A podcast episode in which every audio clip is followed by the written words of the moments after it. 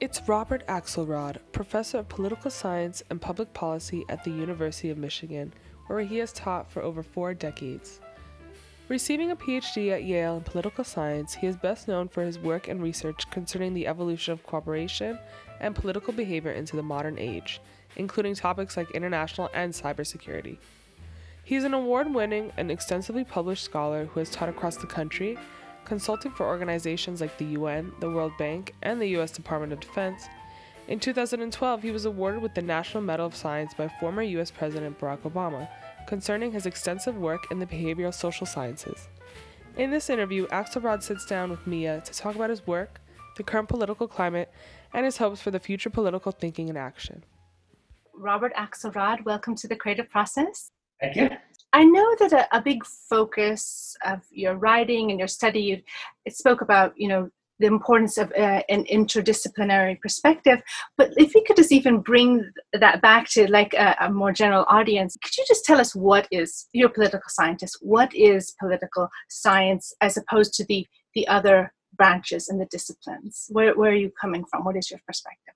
Where I'm coming from is, first of all, an undergraduate degree in mathematics I've always been interested in mathematics um, and looking for an application, and I thought political science might be the most interesting for me. Uh, so, political science deals with politics, of course, including especially government and the role of governance in society. And it deals uh, more generally with conflict and uh, conflict process, conflict avoidance, uh, conflict resolution uh, at all levels from uh, the local to the global that that that's your background and that's what drew you to it. And what do you feel the challenges are and your responsibilities as a political scientist? Well let me answer in terms of my motivations. When I was an undergraduate, uh, the Cuban Missile Crisis occurred in 1962, and I thought it was very um, odd that countries would risk hundreds of millions of deaths in order to determine where the missiles took off from, whether they took off from Cuba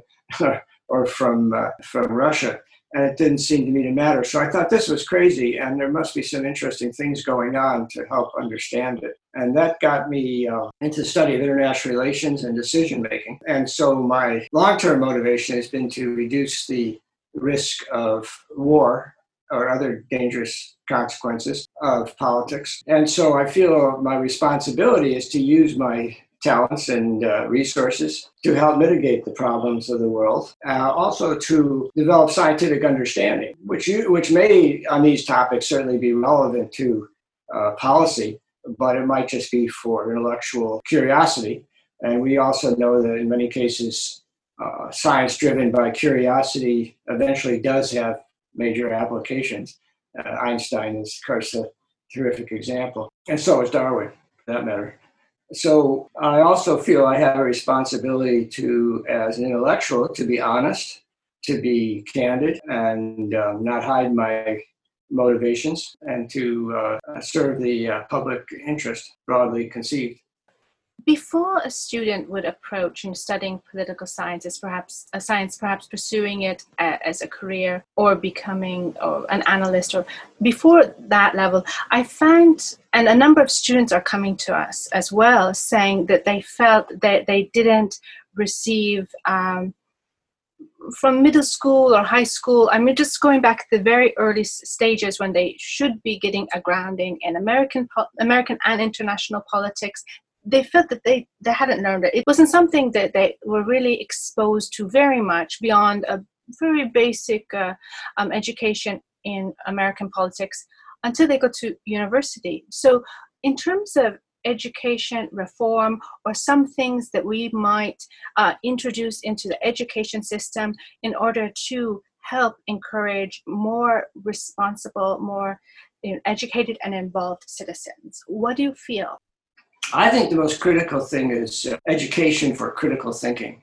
The ability to, say, listen to a political argument uh, or an argument of any sort, on COVID, for example, or on climate change, and not necessarily understand the science behind that, but to understand how to evaluate the credibility of the speaker, how to evaluate the, the logic of the arguments, and to see whether um, a conspiracy theories behind this that has no grounding. And so I think what's especially important in uh, high school would be an education in critical thinking. Now, that can happen in the context of many different subject areas, certainly, such as obviously, such as history uh, or science. But I think that it's uh, worth a attentiveness to this, these problems. The critical thinking is also related to um, appreciation of a text. Can you draw inferences from a text, and what is the what is it trying to tell you that isn't obvious, and how do you evaluate its uh, value? So that's what I think is more important than teaching politics, for example. Although uh, within the context of politics, I think, uh, at least in the American context, the most plausible place where it would be done is in the context of history, American history, global history, ancient history, and to think uh, uh, and to teach about, for example, how laws are made and the structure and meaning and details of the Constitution of the United States and what does civil rights and civil liberties mean. So I think at the high school level, it should be attentiveness to training and education to be a good citizen. And to be a good citizen, you want to uh, know not only your obligations but and your rights, uh, but also how to function effectively as a uh, as, a, as an active member of society and not just um, following whatever social media seems to be most congenial at the moment. And, and speaking about, and I'm thinking now of your uh, work on um, game theory, and I'm you're talking about people um, knowing what their rights are, responsibilities. And I'm just thinking about some people's responses to the COVID crisis in terms of not wanting or refusing to wear masks as a right, you know. Um, I mean, what has been? I don't want this to be a discussion about COVID, which seems to eclipse everything, and then there's other there's other looming conflicts that we have to think about. But what has been your response to? Have you been surprised by people's reactions study in terms of game theory and different things? Yes, I have. I have been surprised by the, the amount of pushback from uh, people who are not deferential to authoritative advice and guidance, say, from the Center for Disease Control. I've also been continually surprised by the irresponsibility and um, damage caused by President Trump in, the, in COVID, but also in other contexts. But it's especially clear in COVID. His advice and his analysis are, are just completely um, dangerous. Yes, it's it's frightening because if at any time we really needed good leadership, or even I don't want to say a baseline of sane leadership, um, it would be now. And so it's interesting because as sciences go, political science, the social science, you don't have this. You're not able to do these kind of clinical trials per se, or the experimentation where you can really control things you know, and and, and to reproduce. Uh, you you you have done something. You, you know when it's outside of the environment of you know real time, but um, it's it's hard to reproduce things. Could you speak a little bit more about that? Because when you try to have lessons for the future, it's it's not the same reproducible um, scenario. It's, it's, it's constantly changing. Well, okay. First, occasionally, um, it is possible to do real experiments. An example would be you offer a certain kind of uh, uh, assistance uh, to one set of villages and a different form to another set of villages that are chosen at random, and you see what the response is. For example, you uh, help organize village councils to reach decisions in one set of villages. So sometimes you can actually conduct experiments uh, under controlled conditions um, in the real world. But of course, not in many contexts, you can't do that. You can't have a clone of uh, Congress, for example. What you can do, of course, is several things. One is you could do statistical analysis and be careful about the uh, difference between causation and correlation to uh, try to understand based on data from the past about what are the causal mechanisms going on here for example, what kinds of things do voters respond to and what don't they respond to? Or how do individuals select which messages they'll attend to on social media and therefore what how their politics develop and what's persuasive and what's not. So you, there are ways of systematically using data. And there's also the uh, another approach which is uh, often used by economists, which is deductive, which is you say if we assume certain things, let's say about people or institutions, what are the consequences? And then compare those to what actually happens to see if you can get some new insights. And so that's one of the things I've done a lot of, which is try to make simple mathematical models that aren't necessarily um, accurate predictions, but allow you to see some fundamental things going on more clearly uh, by virtue of uh, representing them in a very um, simplified form. And you're also known, I mean, you touched on it a little bit, but for promoting um, interdisciplinary research and in its importance in um, the evolution of cooperation. Uh, could you ex- explain um, your work on that? On interdisciplinary or on evolution of cooperation or both? Yes, both. and how and how that enriches. Uh, I'm best known for my work as a, on the evolution of cooperation. This is based largely on a very simple game called the Prisoner's Dilemma and it's modeled on the uh, story about uh, two uh, uh, p- people arrested for a crime, and the district, the, the prosecutor says to each one of them, if you confess and give evidence against the other one, I'll give you a very light sentence. But if both of them stay quiet, uh, they'll be cooperating with each other, and there won't be enough evidence to, for proving a major crime, just minor stuff.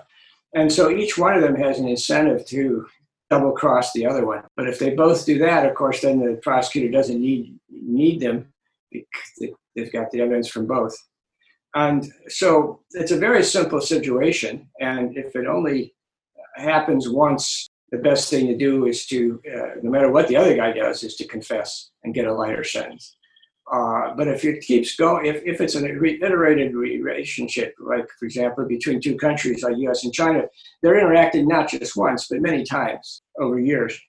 Uh, and if and so if the game is played over and over again, many other possibilities arise. And this is what I st- this is a situation I studied and thinking of things like an arms race where if both countries uh, might be better off getting more arms, but no matter what the other guy does. But if they both do that, then of course they're still tied and they've spent a lot of money, whereas they could have, if they were restrained, gotten the same level of security at a much lower cost. So arms race are a good example of this sort of dilemma. So what I did is, um, is think about what, what's what's the best strategy. How how would you play this game uh, if the other player was sophisticated and and was thoughtful? uh, what's a good strategy for you to use? And there wasn't a clear answer to that in the literature. But so what I did is I invited um, scholars who had done research in game theory to say to send in to me entries to a tournament.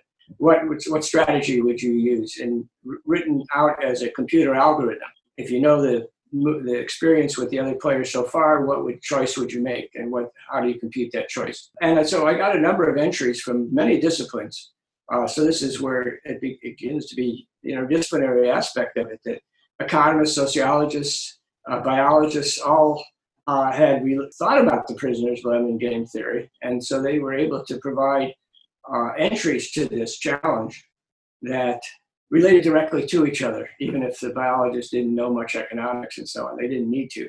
And then I ran the tournament to see what would be the most effective strategy. And the quite surprising outcome. Well, let me put it this way. I expected that the best strategy be really complicated and sophisticated, just like the best strategy to play chess. You have computer chess program. You don't expect the winner to be a very short program. It should be a very, you expect to be very complicated and involved and have many pieces to it. But in fact, in the prisoner's dilemma game, the, the simplest of all the rules submitted was the best one. And that was what I call tit for tat. It's a very simple rule. It says on the first move, you cooperate. And then you do whatever the other side did on the previous move. If the other side cooperated, you cooperate. If the other side defected on the previous move, you defect. So that's why it's called tit for tat. And it turns out that that does very, very well. And the reason it does so well is it tends to give the other side an incentive to cooperate. If uh, it cooperates, then you'll cooperate. If you cooperate, it does better. So another way to put it is that there's a trade-off between the short-term gains from defection and the longer-term gains from trying to develop mutual cooperation. Then I analyzed that and I, I decided to try it again, but with many more entrants. And I advertised in computer hobby magazines and more wrote to more academics and got um, 62 entries and ran each of those against all the others and amazingly, the tit for tat again won, even though people knew that it won the first time and were trying to do something better. It was still the best, uh, and again, still the simplest. And that led me to do some serious mathematical analysis on why that's true and why it's such an effective strategy against a wide range of uh, strategies the other side is using. Um, and then also led me to think about many different applications of this uh, certainly to politics, as like the arms race, for example, and collective bargaining between union and management would be another example. But then I also thought that there might be interesting cases in biology where two animals might be caught in a situation like this and develop a cooperation based on reciprocity, because tit for tat is sort of the embodiment of reciprocity. Uh, I got in touch with a leading evolutionary biologist, William Hamilton, and the two of us wrote a paper about the evolution of cooperation in biology in biological systems. And then I published that, and then I published a book that had that as a chapter, and then analyzed the tournament, and analyzed the mathematics about tit for tat, and analyzed statistical analysis of why it did well, and then talked about other applications, not just biology, and politics, society, personal relations. And because the game is so simple, it, people in many different disciplines were able to uh, apply it to their issues. So, for, for example, in the entrance as I said, I got entries from quite a number of disciplines, but also in terms of later applications, uh, people published uh, in many different fields based know, on developing the ideas of my work on the evolution of cooperation. So in this case, it was having a, a simple tool and approach that was general enough that it could apply to many different uh, kinds of problems and therefore be of interest to many different disciplines. And uh, it's wonderful when you can apply things to across disciplines and i wonder why i just i'm thinking about different political systems uh, in america is a, a, wonderful grounding for the system and and yet there's I, I don't always see that cooperation. maybe, maybe it could uh, um, benefit from more tit for tat, or it seems like maybe the tit for tat is a little bit too um, begrudging. it's too strong. It's a tit, but it seems like they're vast moves uh, as I compare to maybe Switzerland, or I don't know, uh, you know, what you feel about the evolution of the European Union. Well, I don't feel informed enough to comment on that but certainly there's well I don't know nah, let, let me not get into that I, I just don't feel confident all right but i'm i'm curious i mean even if one isn't fully informed and i'm you know you you're i'm sure 10 times more informed than i am because i'm just an artist kind of interviewer i am more on this art side of the conversation but um artist my father was an artist yes. well it means i'm curious about a lot of things but i emotional maybe um, we can also speak about that. You know, I would love to learn, but I would before we pass on the thing. I mean, in terms of like, I remember the very beginning of the European Union, but I remember, you know, on hearing about second ideas, it's developing, um, and then it's as it was just really forming. Um, so we have a lot of hopes for it, but now is I mean, what were your thoughts when you when you learned of its development? Well, I thought it was a marvelous institutional process, especially at the earliest stage, focusing on preventing another world war based on Germany and, and uh, France and Britain being on opposite sides and having conflict among them, and let's not do that again. And the idea would be to make their economy so interdependent that it wouldn't be feasible, and also so that they would learn to trust and value each other's success. And it, it gradually grew um, and became a quite amazing set of uh, institutions that did, in fact, pretty well guarantee that, that, that Italy and France would not fight a war, for example. Germany would not invade Belgium again, and things like that. I mean, the things that for 75 years were a danger and now are not a danger. Uh, and so it was very effective. Now, but the institutional structure that developed had some inadequacies, uh, mostly because it was designed to be a government to government relationship and not a citizen to citizen relationship. And so there's a real democratic deficit, as it's called, meaning that the uh, most of the um, common legislation is done by bureaucrats and not by elected officials. And that, I think, undermines some of its effectiveness and uh, and loyalty to the institution. But um, but did accomplish quite a lot. Now, one of the reasons it was able to do that was because of the fear of the Soviet Union. So after World War II, of course, the world was pretty much bipolar between the United States and its friends and Soviet Union and its empire. And that led to NATO, for example, as well as helping promoting, very much promoting the value of the common market in Western Europe that eventually expanded. So having an outside challenge certainly promotes cooperation internally. And, and in terms of promoting um, more I, I don't know if it's possible under its current structure, but more citizen to citizen cooperation, as you spoke of. What are some ways we might reform the structure of the European Union to encourage that? Well, give more authority and power to the um, elected legislature in the European Union as opposed to the Commission. And that could be a gradual thing. And uh, because uh, the elections are local, it would it would somewhat bypass the, us uh, using the, each of those governments as the only representative of their people. Another one, of course, is to uh, work out the financial issues that have so plagued uh, the common market, partly because of the, the difference between the development levels and growth levels of northern versus southern Europe uh, that have been a major challenge to the Union and, and part of the reason why Britain left the union and feeling that they were uh, subsidizing things they didn't want to subsidize and weren't getting value for it. But in addition, while the common market and the European Union, especially, has been very helpful in lessening the intensity of parochial nationalism in, among its members. There's still strong nationalism, but it's not quite as parochial in the sense of um, thinking that the Netherlands is the only country, it's just the Netherlands only cares about Netherlands. Now they care about their neighbors as more as, as more than they used to. Uh, and so it, it's helped provide another focus of, of value and attention and governance. And but in that process, it's only been partially effective, of course. There is a very strong notion of what a European governance should include. For example, very powerful notions of civil rights and civil liberties. And so to join the union, you have to a country has to abide by a whole list of things that promote civil rights and civil liberties as part of the very um, identity of the union. And that's been very helpful. Uh, but I think that there's real challenges in the union now about disciplining members like Hungary who are not living up to those standards anymore.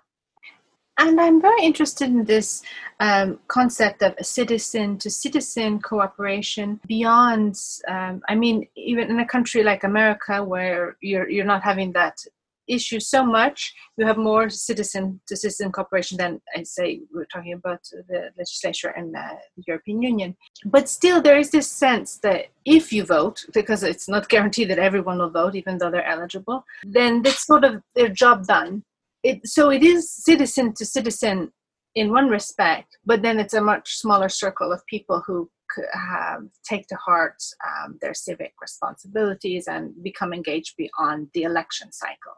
Well, I think a, a related problem, though, is polarization, uh, which has been in the last four years very um, powerful in America. It's it's always been there, of course, uh, but the bitterness and exclusivity, I might call it the left and the right, is much more intense and partially uh, in, enabled by social media, where people, instead of listening to a national TV channel for their news, as they did in the 60s, are now choosing which media and which messages and which blogs to pay attention to. And they tend to choose things that largely agree with their perspective, and then they become even more entrenched in that perspective as they get more support for it. And so I think uh, polarization has been a very great problem in America and to, and to Europe too. It undermines the community's uh, values and spirit and willingness to cooperate at the national level or perhaps the international level. And, uh, and certainly the current president has magnified that polarization. Yes, and and other issues, uh, and I don't see a solution for them now. Perhaps you have a solution for it. Uh, uh one thing that doesn't make sense to me is the electoral college. It doesn't. It doesn't seem uh, representative for uh, in in a true sense. The electoral college um, is a very bad institution for the present day. Uh, so it came about in two, for two reasons. In, in 1789, when they were writing a constitution, uh, it was difficult for people to get together. They didn't have telegraphs. And it was still a confederation of state governments that had recently, only recently come together.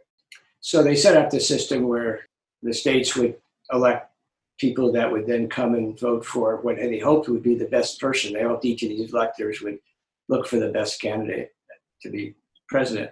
And that's why it was not a popular vote. It was too hard to count the votes that way. And uh, so they aggregated by states. And so that was sensible at the time. But the, and the other thing is, then they made it very hard to change the Constitution. They wanted to make sure that the Constitution principles uh, would be almost permanent. I mean, it is possible to change things, but very, very difficult to change things. And that's why the Electoral College survives.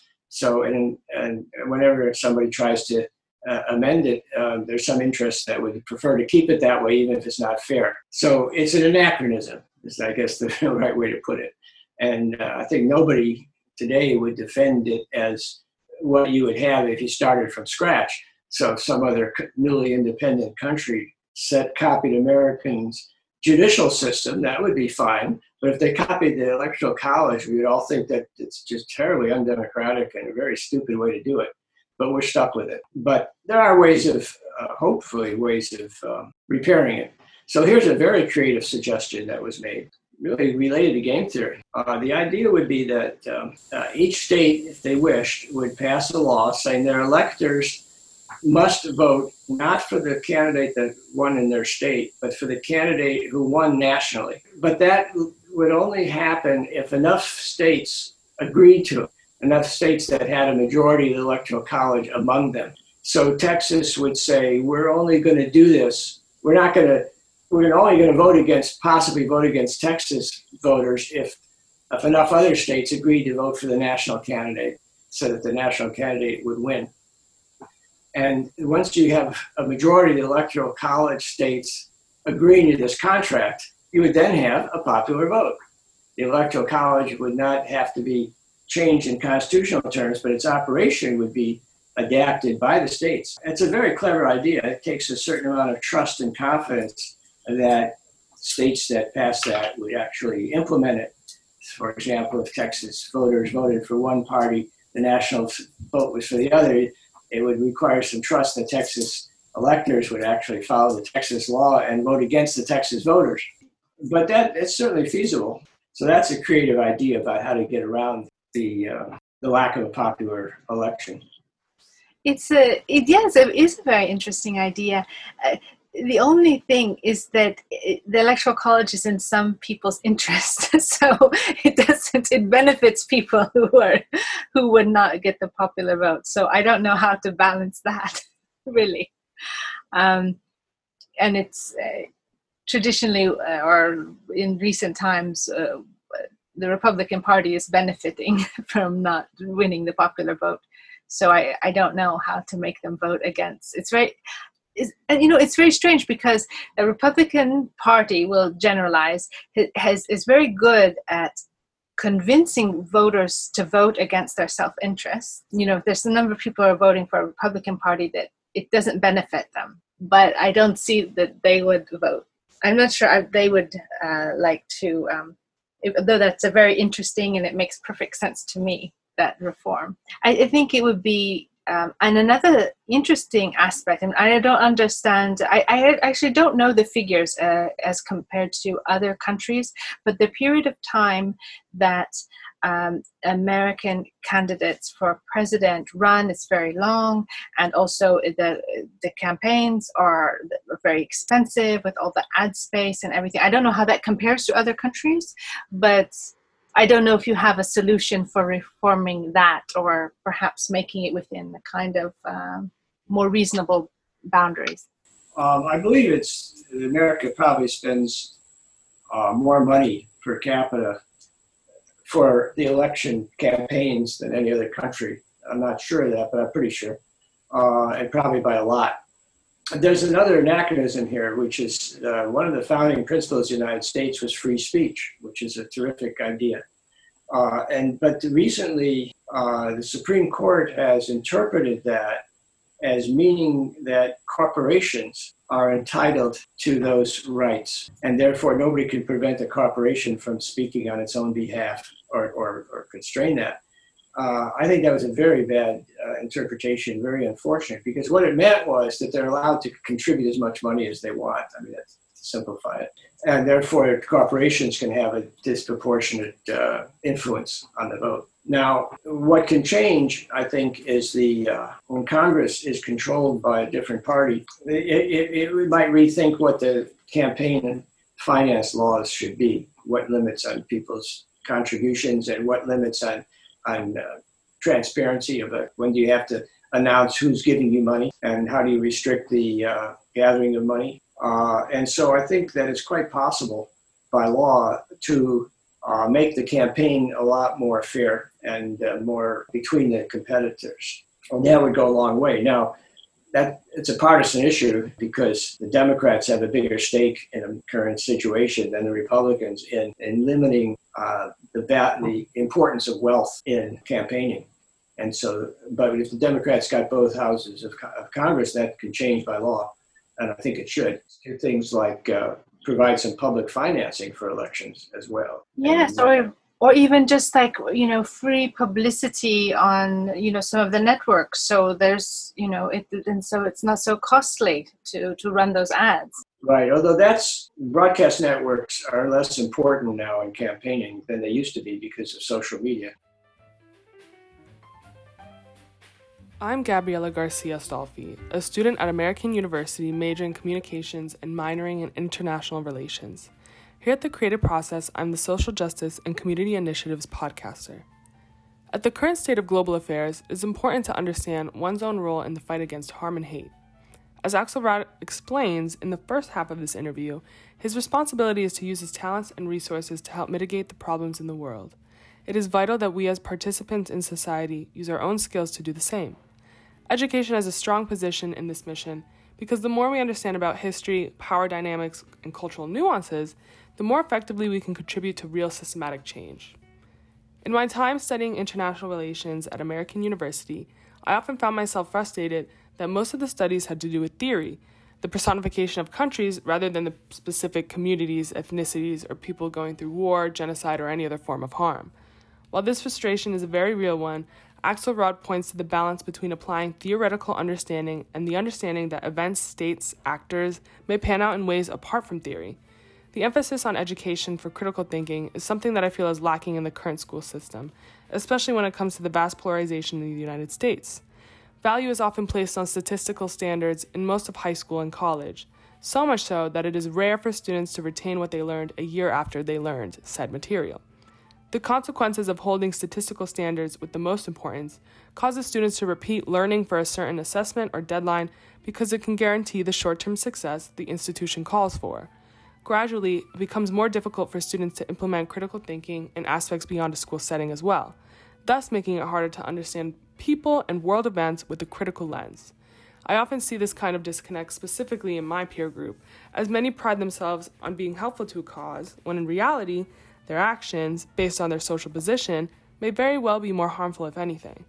By shifting the spotlight to critical thinking, a student will be able to understand an argument or text without much context or knowledge of its science, as Axelrod mentions. This approach also applies to many facets of our lives and our interactions with other people and happenings around the world. Such a nuanced way of thinking deserves such spotlight as the structural and institutional change we seek are that much closer with said thinking.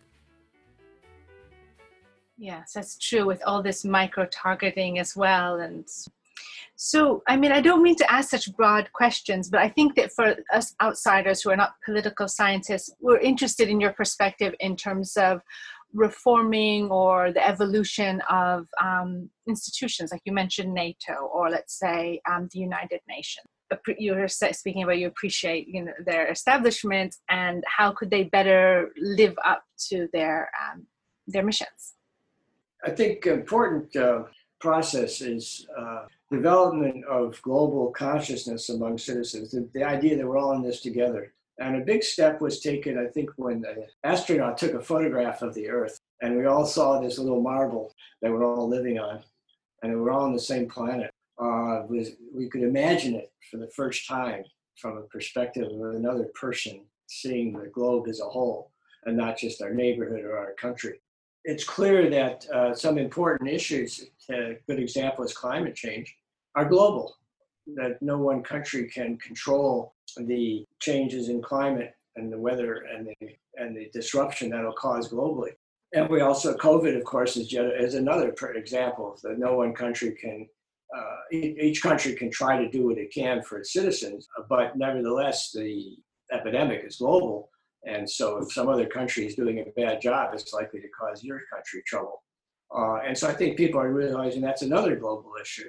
Uh, in the Cold War, the fear of nuclear conflict was another one, although that was mostly seen through the eyes not of a global problem, but of uh, bipolar, you know, us versus them problem. But COVID and uh, climate change are certainly exa- and uh, and to some extent economic downturns are are all global and uh, to the extent that people recognize that that they can't just pursue their own national interests uh, without regard to what others are doing and again our president has set a terrible example by saying he doesn't care about allies and alliances and treaties uh, he wants just to make america self-sufficient and isolated which works for north korea but it's not going to work for the united states or anybody else for that matter.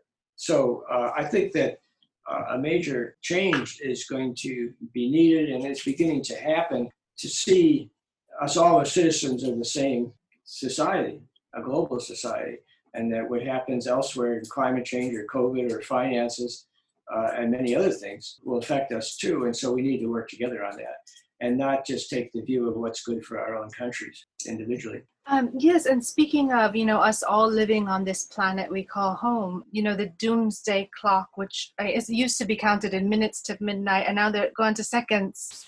I, it's very hard to think about. I think I understand the impulse from people just not to want to pay attention to that. And so I felt, I mean, I know it's hard. When I think about seconds to midnight, I can't understand. But I feel like you know one thing we have is i try to apply my little artist brain to things is that we're all carrying around these devices. We all you know we make our purchases through them because it's hard to, for people to conceptualize like that you know. They don't we don't see the whole picture of the planet. We live in this little thing so our we have myopia. And i felt like well you know everything we purchase if you know if you're opting in if you're paying by card or whatever that that's tracked. If you can see what your you know oh my my travel is this my thing is that and you can see what is its consumption for global warming you know and you can see i'm adding to this and these are our seconds and this is the water line of that.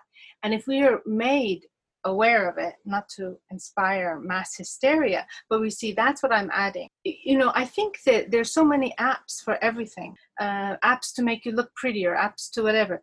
If you could do the math on your purchases and have make some kind of estimate, this is my contribution to that, and that could be like I could go on a carbon diet just like institutions, just like corporations. But if it came, as you say, citizen to citizen, then there's a kind of movement.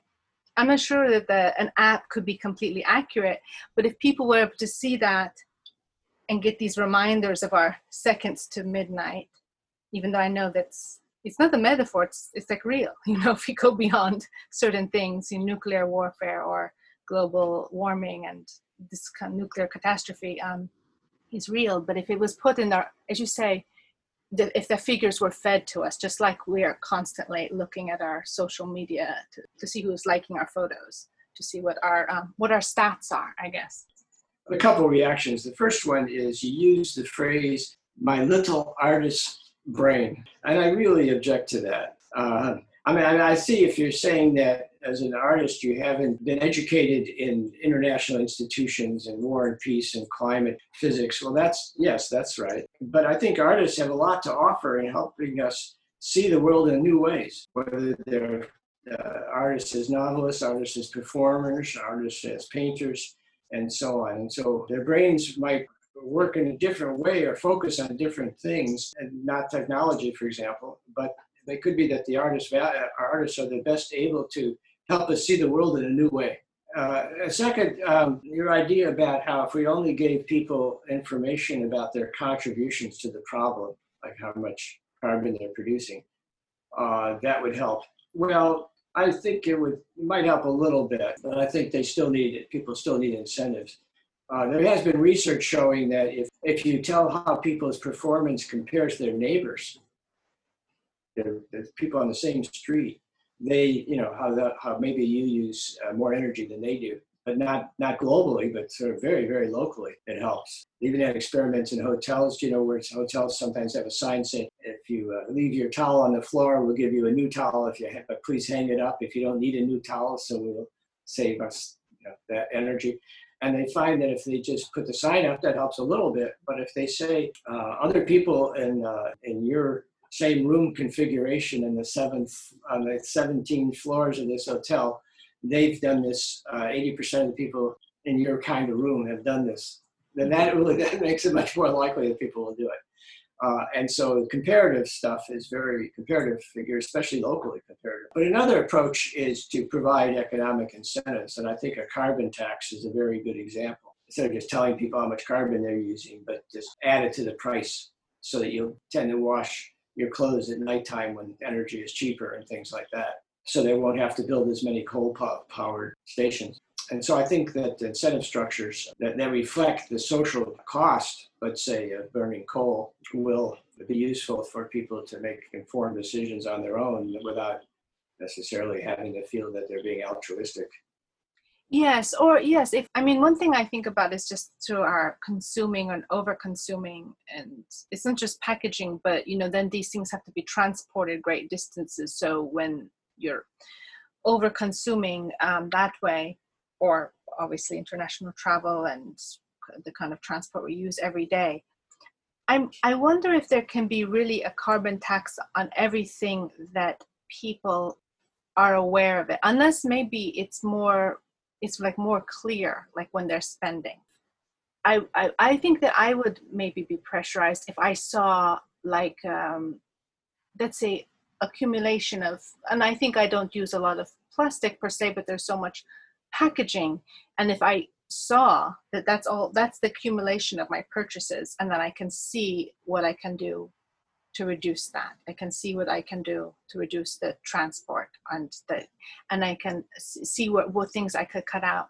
But i think that yes you're right people are very competitive. So of course seeing that others are being responsible would incentivize as well. But it would be great for people who could get like they feel they can get a tax break by being more responsible too. But I, but you're right to say i mean i don't mean to say that uh, my little artist brain but it's just that i don't know how to make those huge um, institutional changes. Uh, and so I, I, would re- I would depend on some legislation or some uh, software developer or someone to do that. But i think that that people can get you know addicted to um, giving and doing good. You know that's the thing that they can get addicted to it just like consulting their phones.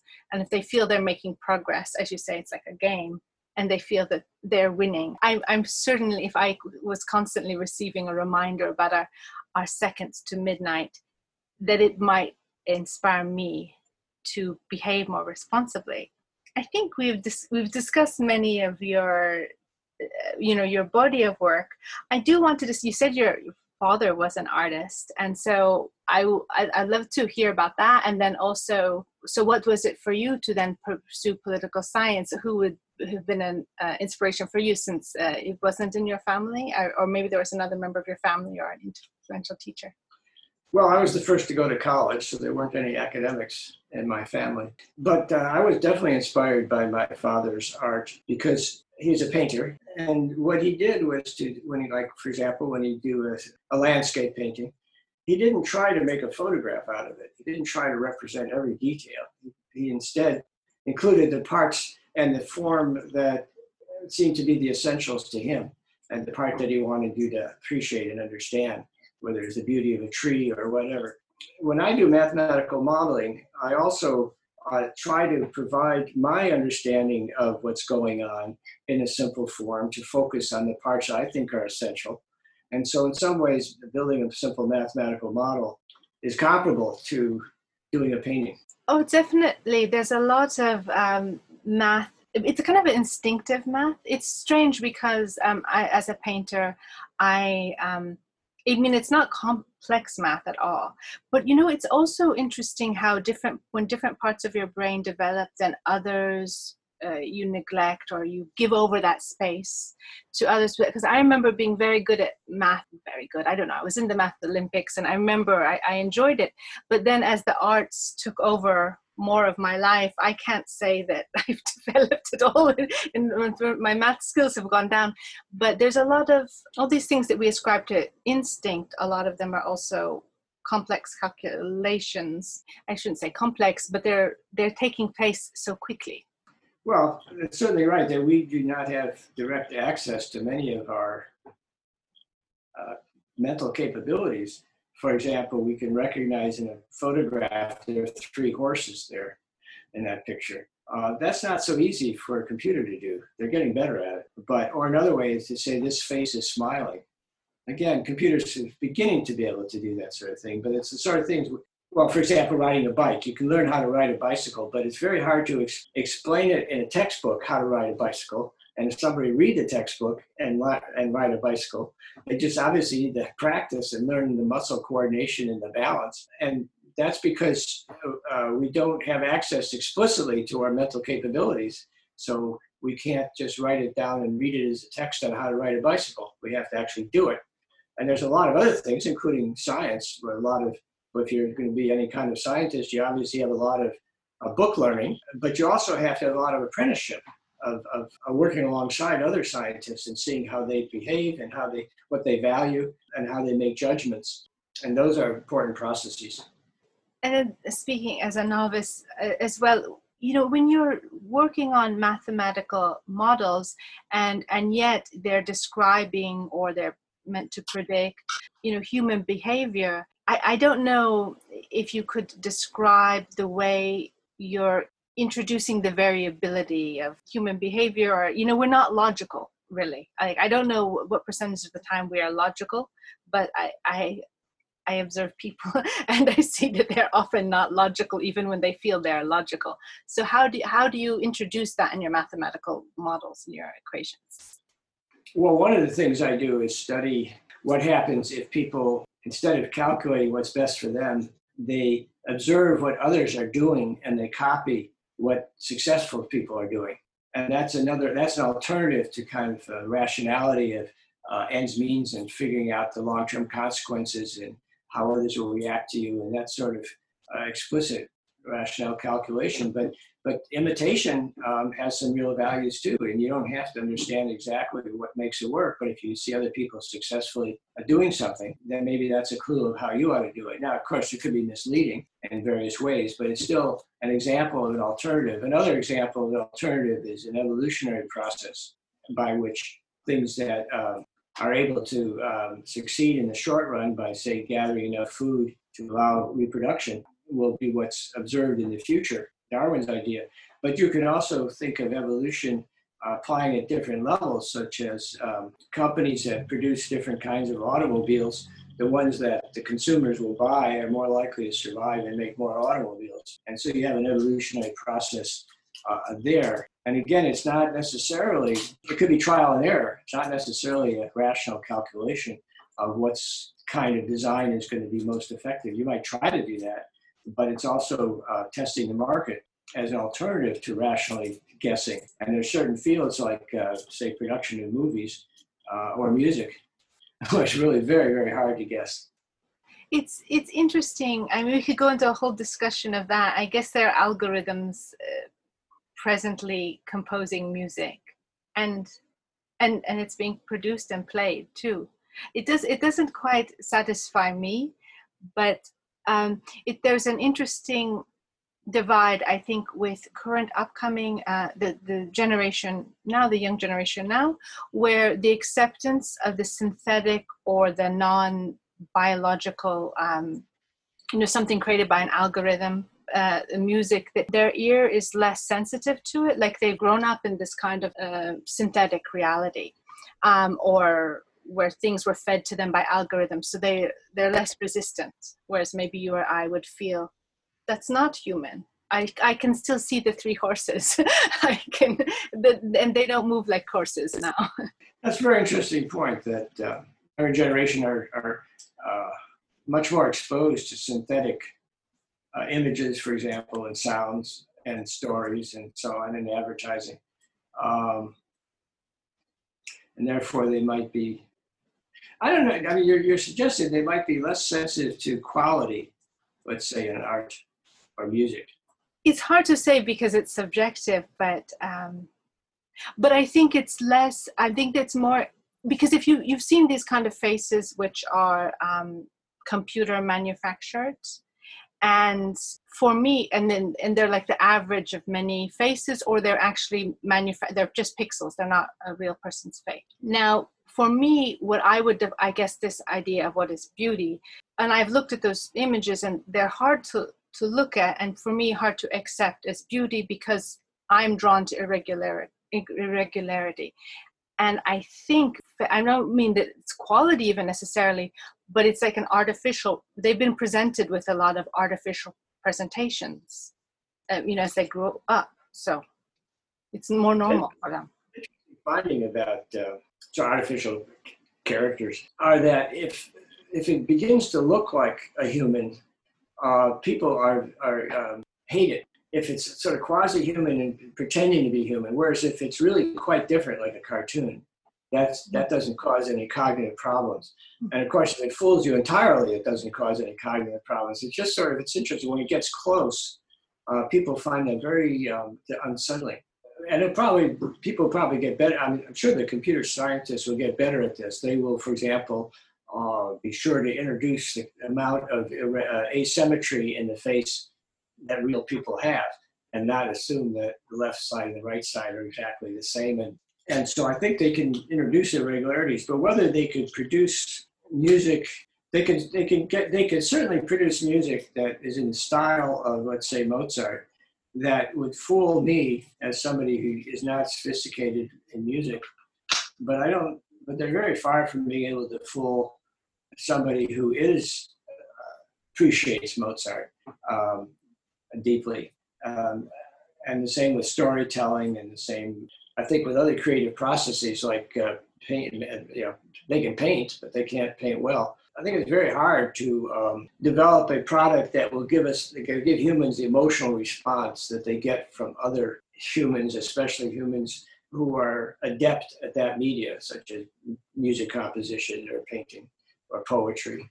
Yeah, it's hard to it's hard to fool the experts, but we've seen that where forgeries have convinced experts and i think then in you know in the political realm in terms of fake accounts and bots even people pretending to be americans in, influencing uh, elections and false news articles that might be written by people but some of them i think i think uh, a lot of uh, journalism there's some journalism that is not written by people and I find that frightening. Um, I do wonder also what I know because I said an hour, but I like to make sure we we cover these things which are very interesting and important. You know, what do you feel about the future of journalism? Because you have seen this is how we keep people accountable. You've seen this evolution over your long career. Well, I'm very uh, disappointed that uh, that that the print media has had difficulty surviving financially. And so, uh, one example is that the number of foreign correspondents is dramatically lower. Very few newspapers now can have foreign correspondents. And so, we're very much dependent on just a few sources for what's going on, let's say, in Afghanistan or anywhere else. And likewise, the number of journalists who are able to make a living doing serious journalism, I'm sure, has declined. However, there is a, an alternative that's developing that looks worse, but maybe it has a future, which is sort of self-generated web, webinars. I mean, your your own this this very um, process uh, podcast that you've started uh, is an example of a kind of a journalism, a kind of what's interviews and and uh, giving out news to the public. That's a very different from trying to publish a newspaper based on advertising. I think that the idea of webinars and podcasts and, and people with great followings on Facebook or Twitter who comment on the news or, or, or produce poetry, this provides a new uh, modality and and and it has some serious it's some major advantages. For example it's very cheap for the consumer. You don't have to buy an annual subscription to a magazine to uh, subscribe to something that's produced electronically and delivered that way. And it's very much more democratic. You don't have to be uh, hired by a large corporation to be an employee of, of Reuters, for example or BBC or any of the others. And so that's it's more democratic and it's it's it's, it's more accessible to the public. There's much more choice. Now, of course, there's also a serious problem of credibility and, and standards. So a major newspaper or television channel would hire journalists who had certain standards. If they didn't, they'd be fired and replaced. And they were expected, for example, to check their sources and not make up quotes and things like that. And of course, with social media, somebody can uh, put out a theory and make up quotes and and cite experts that don't exist and all sorts of things. So we've lost the standards that uh, organizations like TV stations or large newspapers were able to impose.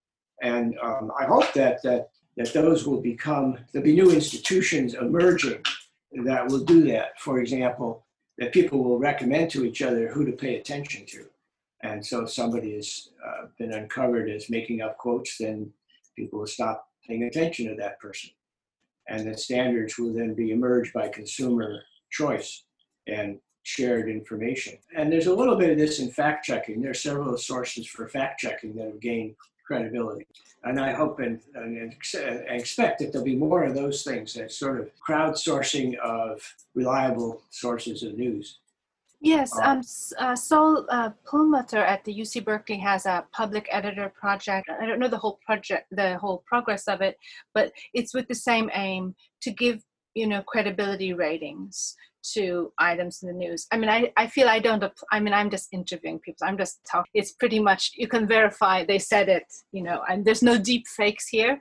But um, for people who are doing serious um, news reporting, I think that yeah this of course that is that is a big risk so i i love i really love those initiatives that you know encourage um, a kind of uh, ratings system if it's done but public editor it's you know people are contributing the the public is contributing to rating these news sources. Yeah i think it's it has its there is a question of quality but what i do like it's it is positive and i notice and a lot of um, students are as well you know they say that students because we're dealing a lot as you know with universities and they say that their attention spans are shorter and all of this but actually so many have said to me they are interested in these long form podcasts and they're really you know addicted to them they listen to them. So they really like to receive and this is more information than you would be able to contain in a, a newspaper article. So originally with this uh, podcasts and these interviews that I just give them away. We have journals that participate.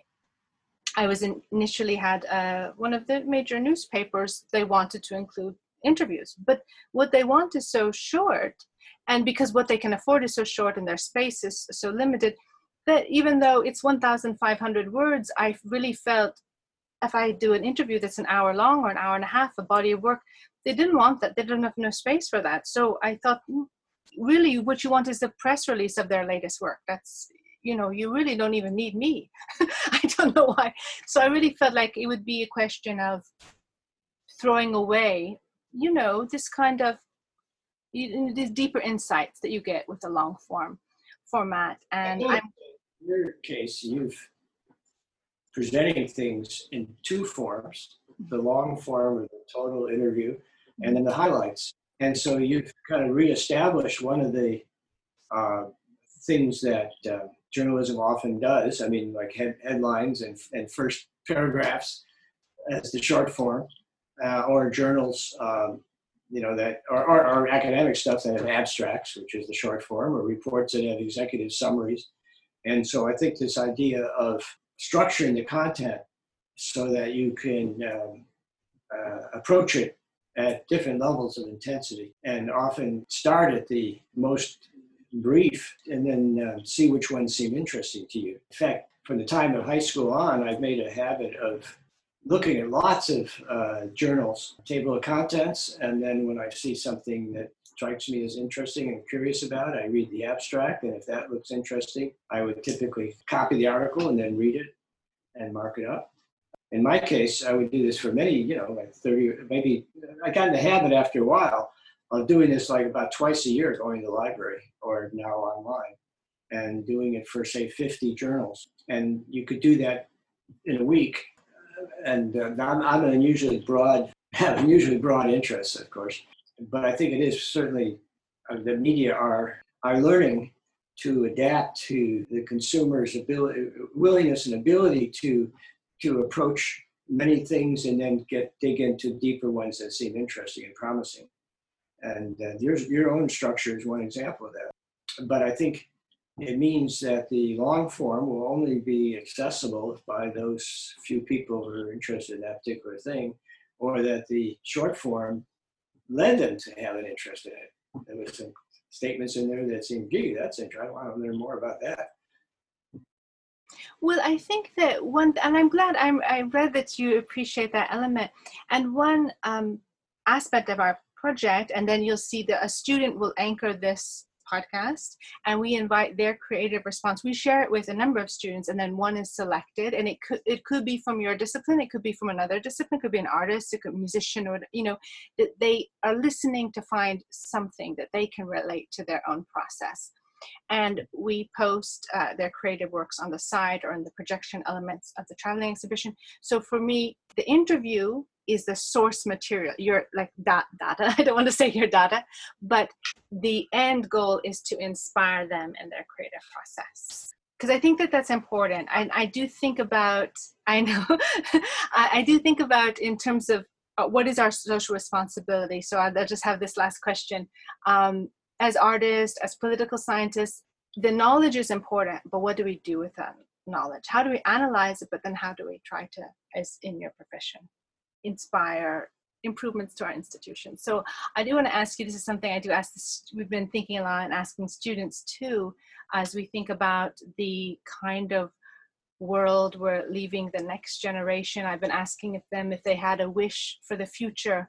Um, there's so many systems, uh, political, educational, you know, with the climate warming, so many things. But how do you feel we, we might improve some of our current systems? And I, I suppose, yes, what was your wish for the future in terms of passing on a, a better world to the next generation?